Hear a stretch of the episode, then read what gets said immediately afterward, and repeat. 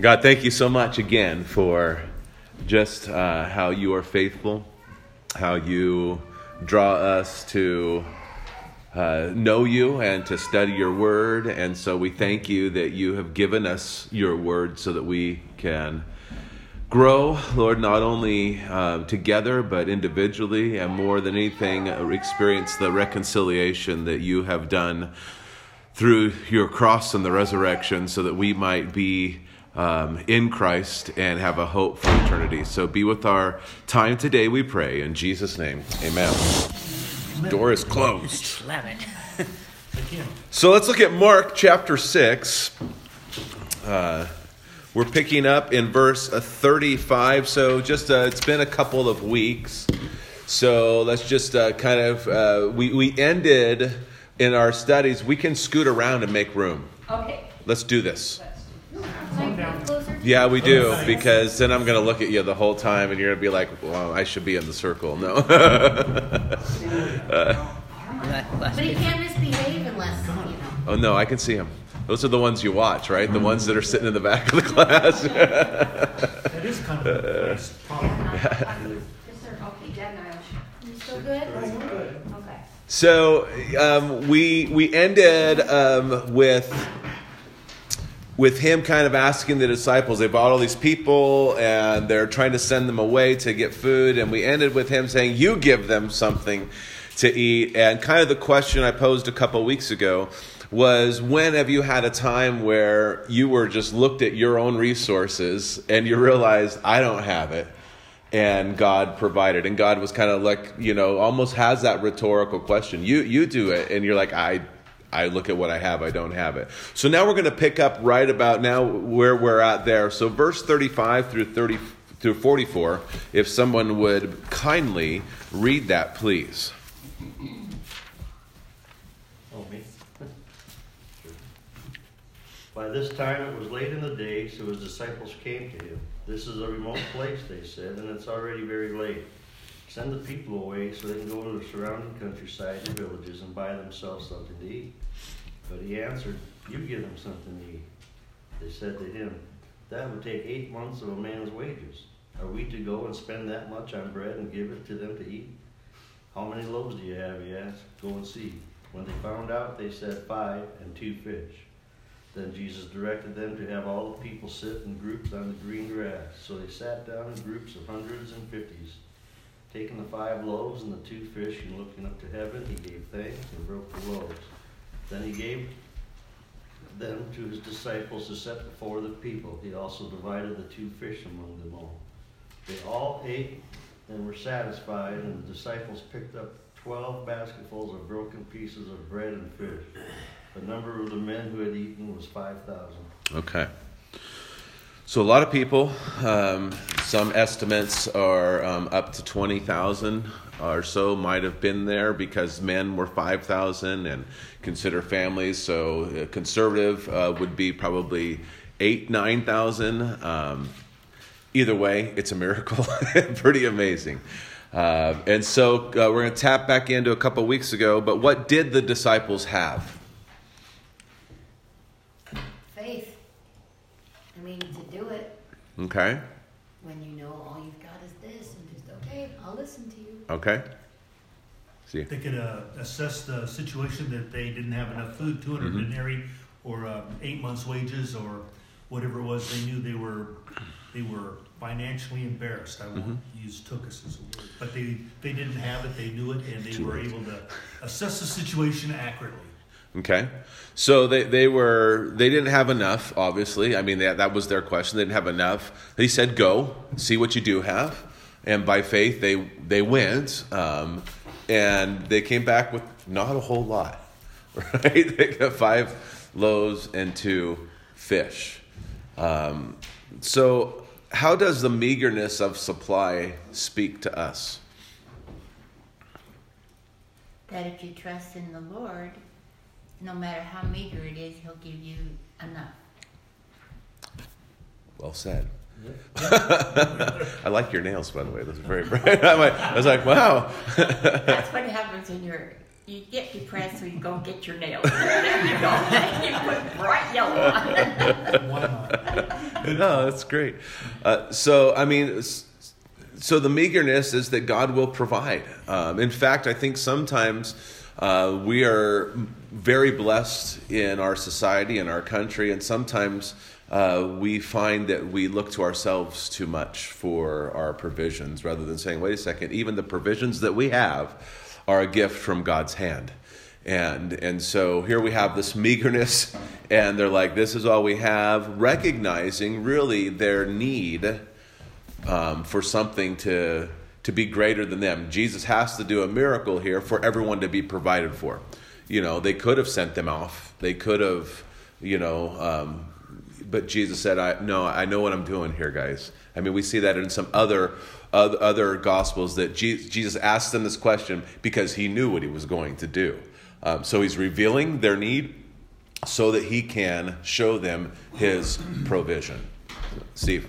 I was just gonna say, what I find uh, uh, interesting over there is, as I go through uh, our society, is that, you know, five thousand men and families and, you know, ten thousand people, and they came to him. I mean, it was, it- that's a, that's an amazing thing. He's feeding them supernaturally, but I mean, uh, what a drawing, what a calling. I mean, his reputation, he's going toward the cross, but I mean, that's really uh, pretty amazing. I don't see a whole lot of people just showing up for, uh, to see uh, the religious leaders or anything like that. As you know, as far as uh, Yeah, I mean, I, I, I don't disagree with you when I say this, but you you have a, a uh, you know a famous person or uh, the president show up to your town and you're going to draw a crowd also. So I mean, he'd done some things that was attract that were attracting a crowd, and we're going to find that a lot of what they were um, therefore was because he was doing things for them um, and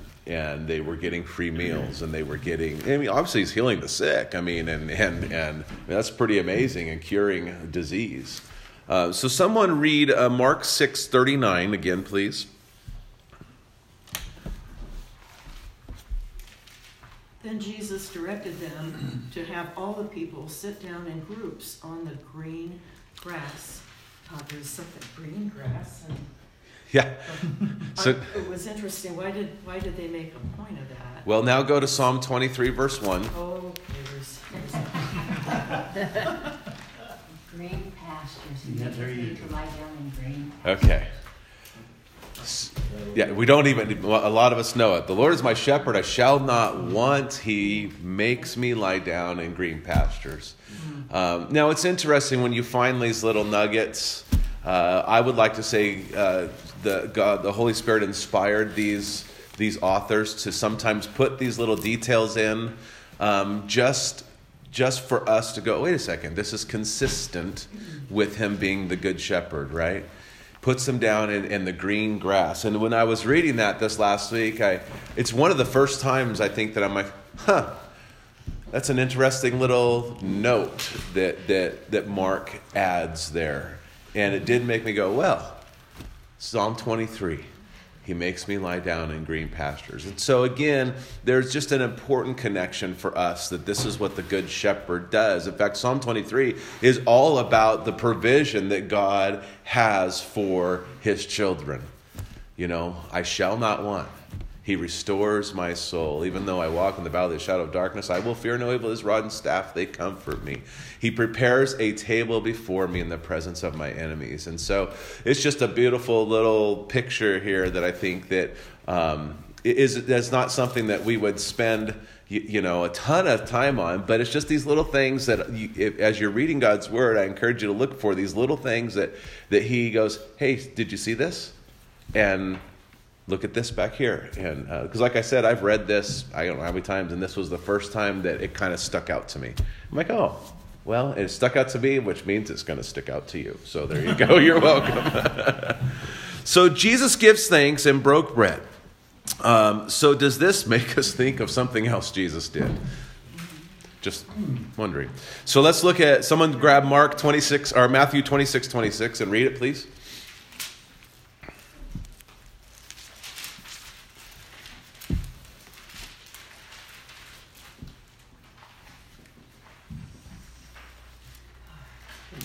Now, as they were eating, Jesus took bread and after blessing it, broke it and gave it to his disciples and said, Take, eat, this is my body. Okay. So he gave thanks and he broke it. Um, and it's interesting if you kind of look at scripture and you look at the times that Jesus looked to heaven and gave thanks, uh, quite often a miracle follows after that. And so it's just a, a real interesting thing to look at, at the importance of thankfulness. And then obviously we see here just some of these connections. How about uh, Mark 14 22? Might sound very similar to Matthew 26 26.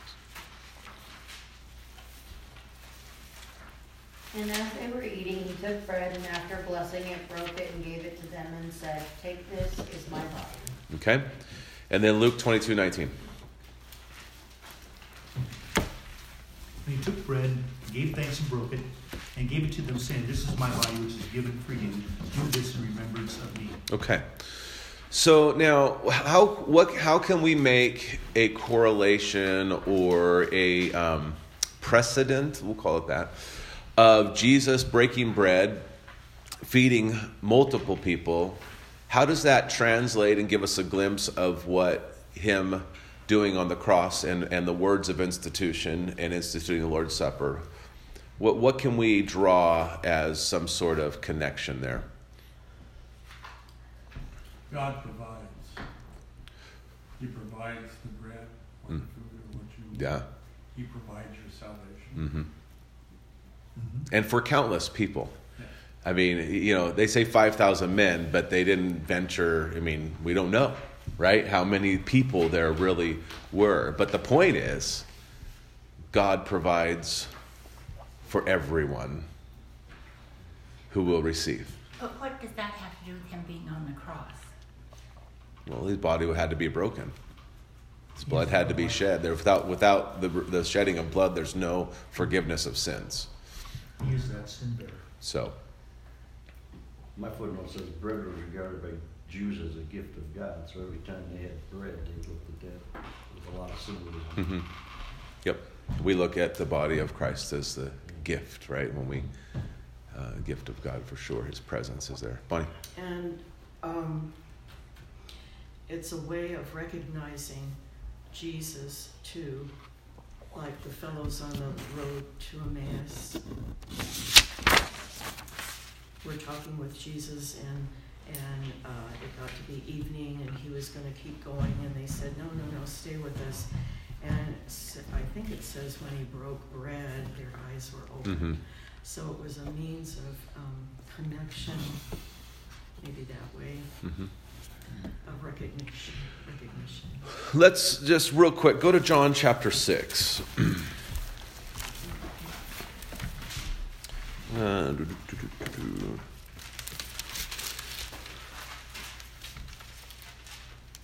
Uh, verse 35.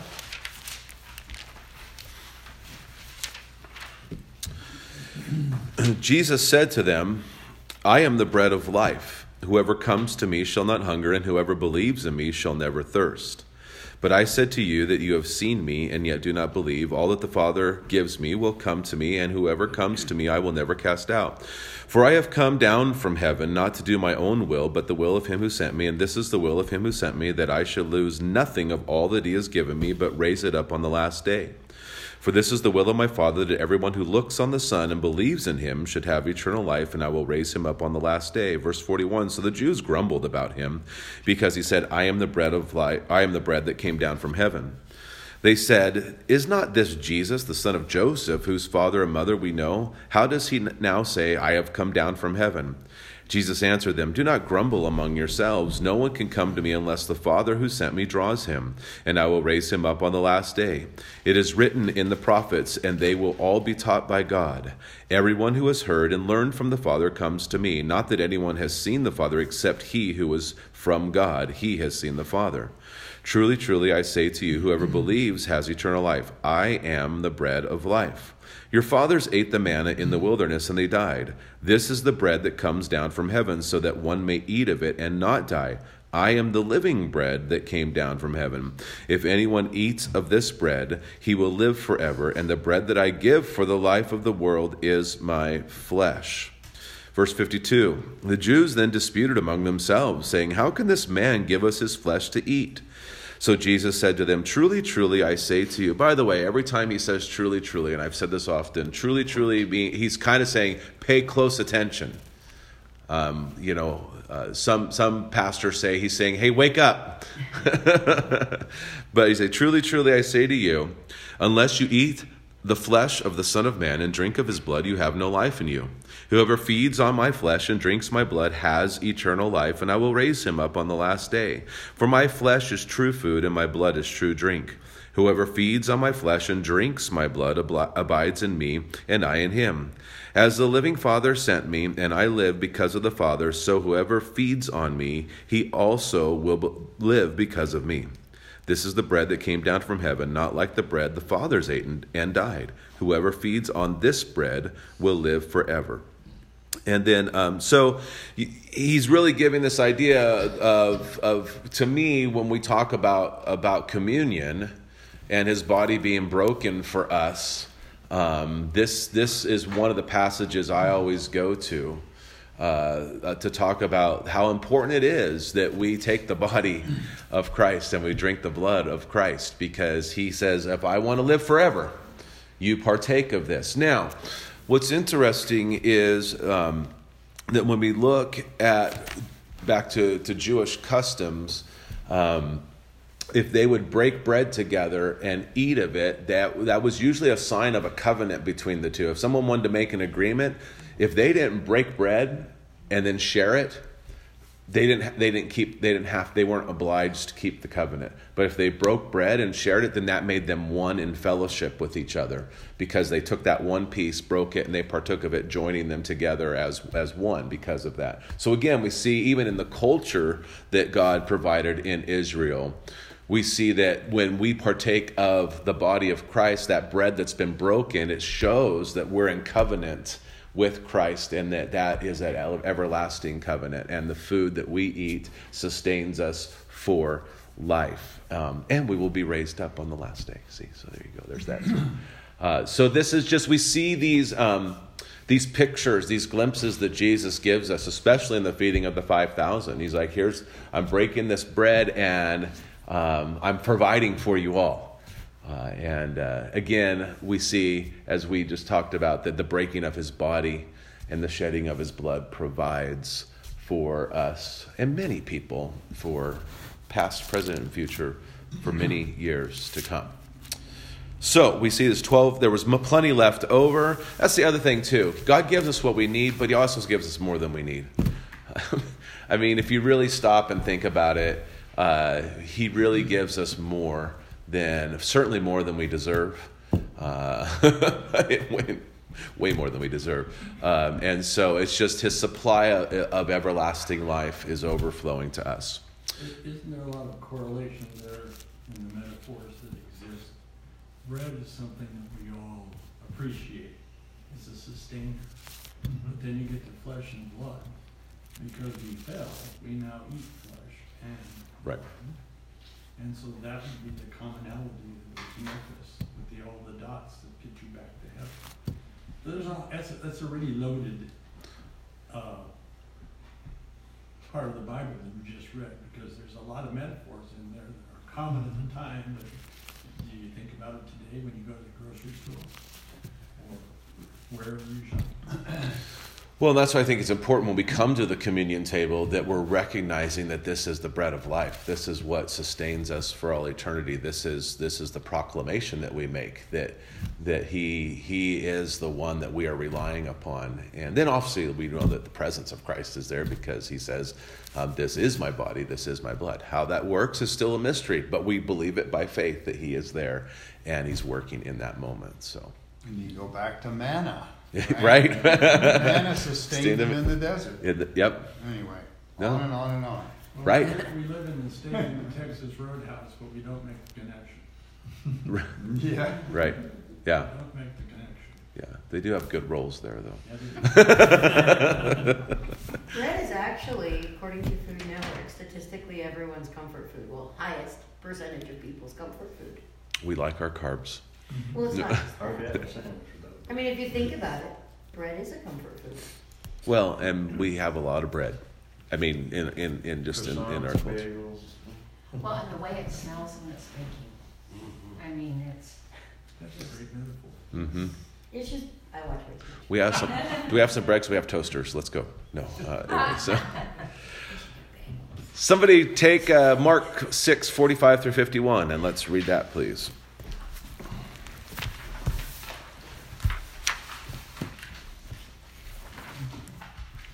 Immediately he made his disciples get into the boat and go before him to the other side, to Bethsaida, while he dismissed the crowd.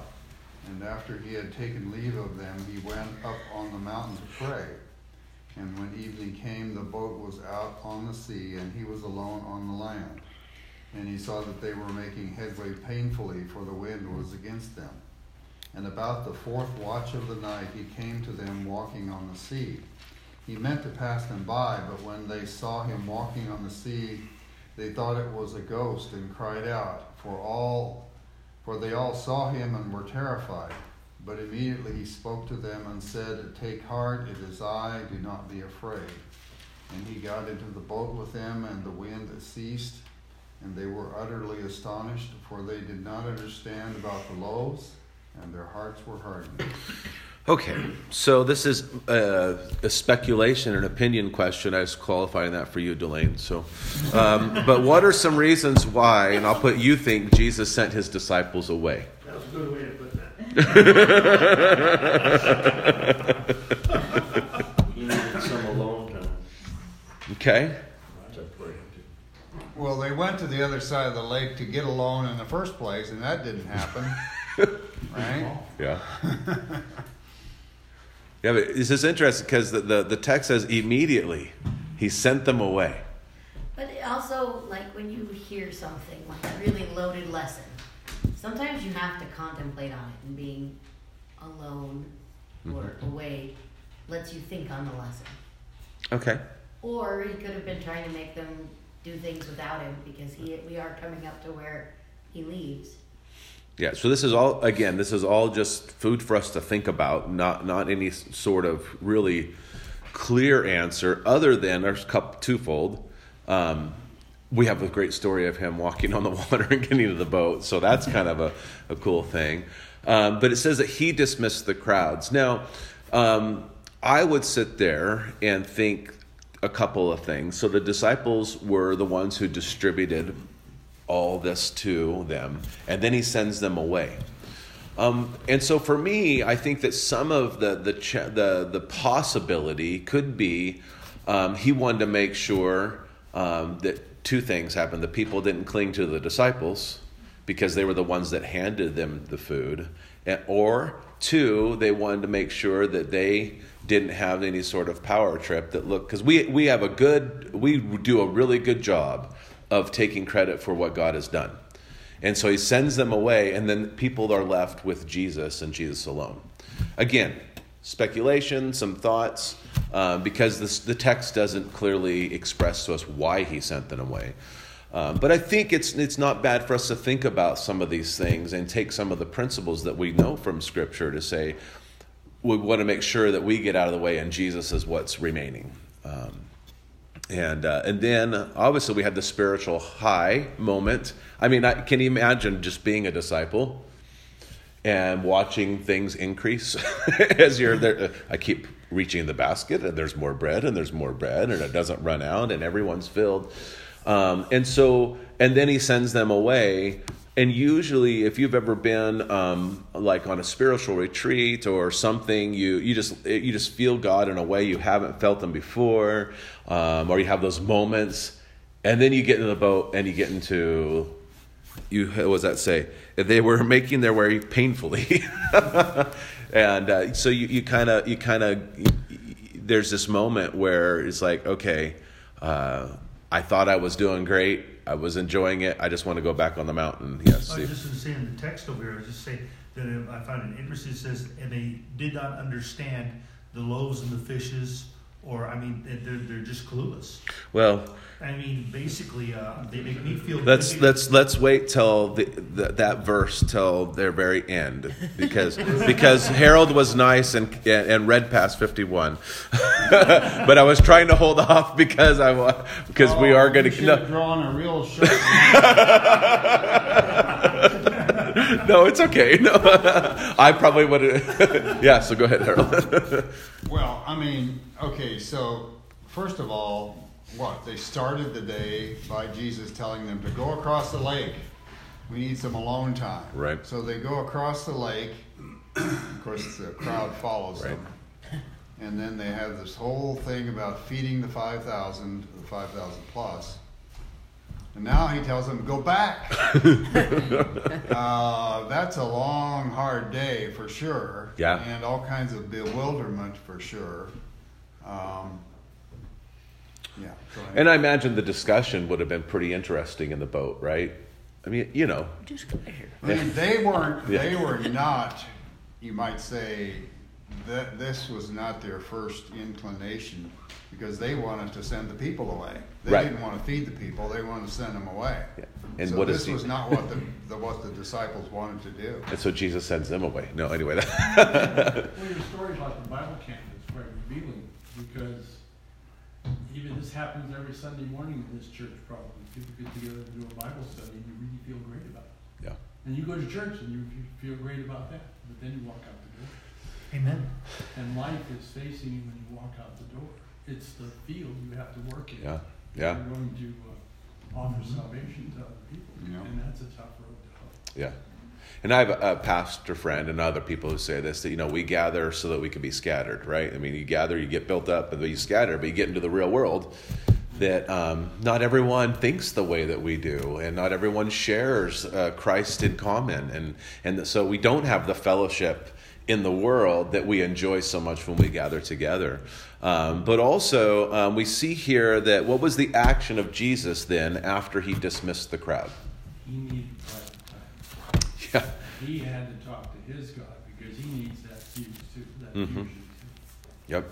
So he went up to the mountain to pray. Um, so how can we apply this to our lives? And this is we talk we we've we've talked about this several times, but I think that there's um, some other application we can make here. I have a question. Sure, What did it mean when it says their hearts were hardened? we're getting there. Oh, okay. I don't want to jump ahead. Yeah, he didn't want me to read that. I wasn't supposed to read that. Yeah. I heard their hearts hardened. So um, at the very end of the paper, it says the idea of their hearts being hardened is that of callous, covered, or darkened. So um, again, we'll get into that. Some of the reality is is they could not understand yet. They just did not have the ability. Uh, back to some of our previous conversations, because the Holy Spirit was not yet given to them, and the Holy Spirit's the one that guides people into all truth. And so, because that wasn't there, they had limited understanding. Um, but that's because I didn't want to leave you hanging because I don't know if we're So going to get Were there. they still trying to get to Bethsaida or Sal- Salda or however? When they were struggling with the road, were they still trying to get across the lake that direction? Oh, they were going over to Gennesaret, or however you want to pronounce it. Because uh, we see that that's that they get there in verse 53. That's where they're going. Well, it says Oh, yeah. Gennesaret is the lake, though, isn't it? Came to the land at Gennesaret, Oh, but what's the Bethsaida then? It's a town. the town. So two different things? Because they're going to Bethsaida, it says. They're to the other side to Bethsaida. When they Okay. came, but when they crossed over, they came to Gennesaret. Same place? Well, Anyway. let's get our maps out. We have to get our maps out. Now it says uh, in the note here, the town on the northwestern shore of the Sea of Galilee is Gennesaret, between Capernaum and Tiberias. So, The wind took them in a different direction. Fair enough. No, you're probably right. Uh, yeah. The, the system was broken. Yeah. That's why Jesus had to walk on water and get in the boat with them. Yeah. We're that far off course. So um, I think that, that we have these moments where we where we spend time ministering for the Lord and we do good work for the Lord and and things like that. Um, and often we don't pause and stop. And like Jesus did, he went away for a little bit to get refreshed. We live in a society that doesn't stop and our even even our refreshment or our rest is usually uh, in the form of play right? Which isn't a bad thing all the time but sometimes we don't do a good job of intentionally getting away and sitting before our, our, our god and just hearing from him. Um, yes can i go fishing and hear from the lord? Absolutely. Can i go to the golf course and hear from the lord? Mm, depends on how I'm playing. Um, uh, well, then it depends on how I hear from the Lord by how I'm playing. So, uh, you know, but but I think that that sometimes it's really good to take just some time and say, well, I'm going to sit before the Lord. Um, Jesus told with the story of Mary and Martha. Mary, you know, was sitting at his feet, and he looked at Martha and says, "But Mary's chosen the better part." She sat at the feet and listened to Jesus. Um, and so, even in our recreation, we sometimes can be distracted from hearing from God. And so, that's why I think it's important that we, we, we carve out some time of every day somehow uh, to spend just some time intentionally praying to God and listening to Him. And he saw that the disciples were painfully making their way across. So look at uh, Mark 6:48. And he saw that they were making headway painfully, for the wind was against them. And about the fourth watch of the night, he came to them walking out on the sea. Now, this is a weird little note. He meant to pass by them. He was gonna meet him on the other it's like, you know, you guys are fine. Um, but at the beginning of that, at least he sees them, right? So, how does that bring us comfort? He looked for him. Okay? 'Cause It's not a small sea. Right, I mean, it's not huge, but it's not small. right. So he sees them, right? I mean, that to me, that brings us comfort. God sees you when you're painfully making your way. And it does feel sometimes, to be honest with you, that I know that God is there, but I do feel sometimes like He's just walking on by. and it's like, wait a second, I'm I'm struggling here. And and He's like, but I'm with you. Well, but you're oh, you're passing by me, right? We feel that way sometimes. And and yet we see that um that again, and I think we see back to your question, Connie, we see some of the hardness of their heart because they don't even recognize him. I mean, they're like, it's a ghost. You know, they're they're kind of they're kind of freaking out about who he is uh, because they they cried out um, and and thought that that this was not something that. Um, that, that was normal or natural or something to be scared of. So, um, I guess the question is when have you felt intimidated or scared by the presence of the Lord? Because that's really what's happening is the presence of the Lord is with them and they're right next to him and they're kind of yeah, freaking out a little bit. Wouldn't you if you saw ghosts walking on the water? Well, this, Yeah. this is the middle of the night, of course. Sure. I mean, it's night, so it isn't like it's bright daylight out there. Right? So, I mean, maybe there was moon. I guess there must have been some kind of light. Yeah. Well, and to your point earlier, Harold, this was a long day. Well, yeah. I mean, it was a long The day. fourth watch of the night is way late in the night. Yep. So, you know, and now, long day. and now they're having a hard time. And now they see something walking next to them. Um, and I think sometimes the unknown in our lives, the presence of the Lord is there, and we we struggle with it for a minute um, because we we it's it's not comfortable for us. A lot of times we prefer our misery and we prefer our pain. We're weird creatures. Uh, I I mean, it, it's just funny. There's you know, there's people who you'll say Jesus is right here, and they can't receive it because they're they that's unknown, right? I mean, well, I don't know what it looks like to to not be addicted. I don't know what it looks like to not be in a horrible relationship. I don't know what it's look like looks like to look for another job or whatever. You know, fill in the blank. I don't know what that looks like, um, and yet God's kind of prompting them through other people or whatever to do that, and and they they get uncomfortable with that. Steve. I was just saying, a lot of times I feel like your comment over there about walking outside of another thing, but a lot of times um, uh, I have not the foggiest idea of what you know. uh, I, I might have a general inkling, but I have no idea how it will be done. I feel like the the, uh, the disciples. I mean. Um, uh, there might be something on my heart or whatever it is, and how is that going to play out? And it's it's always a comfort because uh, I continually, uh, you know, Lord, what are you saying? How are you doing this? And it's good to be flexible because um, the Lord can answer. Different says, whoever calls on the name of the Lord shall be saved. To me, I've used that uh, as, a, as a promise in my heart to say, He's there. Are you listening? So I try to unclog the spiritual earwax and the hardness of my heart. He's probably talking. I'm probably my my receptors are probably jammed and you might want to you know go back to the basics and just say well lord what are you saying where where, where are you at show me show me a little something there's another metaphor in that too because the gentleman here that was reading mentioned Gennesaret. Mm-hmm. Gennesaret and Bethsaida are 12 miles apart so when they finally hit land they still have to walk 12 more miles mm-hmm. i don't know how many people walk a day but uh, 12 miles is not a short distance and you have a lot of time to think about things mm-hmm. Wasn't Gennesaret where the Yes. The demoniac. yeah Mm-hmm. Well, it's also the lake name, another name for the lake, right? Yeah, yeah, it's another name of the Sea of Galilee. Right. Mine said Yeah. it was a four, wi- four Yeah. mile long, two mile wide Mm. plain. Yep. Grass, fertile soil. yeah And it must have been spring because there was green grass. Because otherwise, that gets, I mean, that area is dry in the summer, just like California, so, you know. Yep. Yes, it is. So, what is the result of Jesus coming into the boat with the disciples? It gives them comfort, security. Mhm. They're back in their normal environment as opposed to this foreign, terrible ocean going wave threatening wind.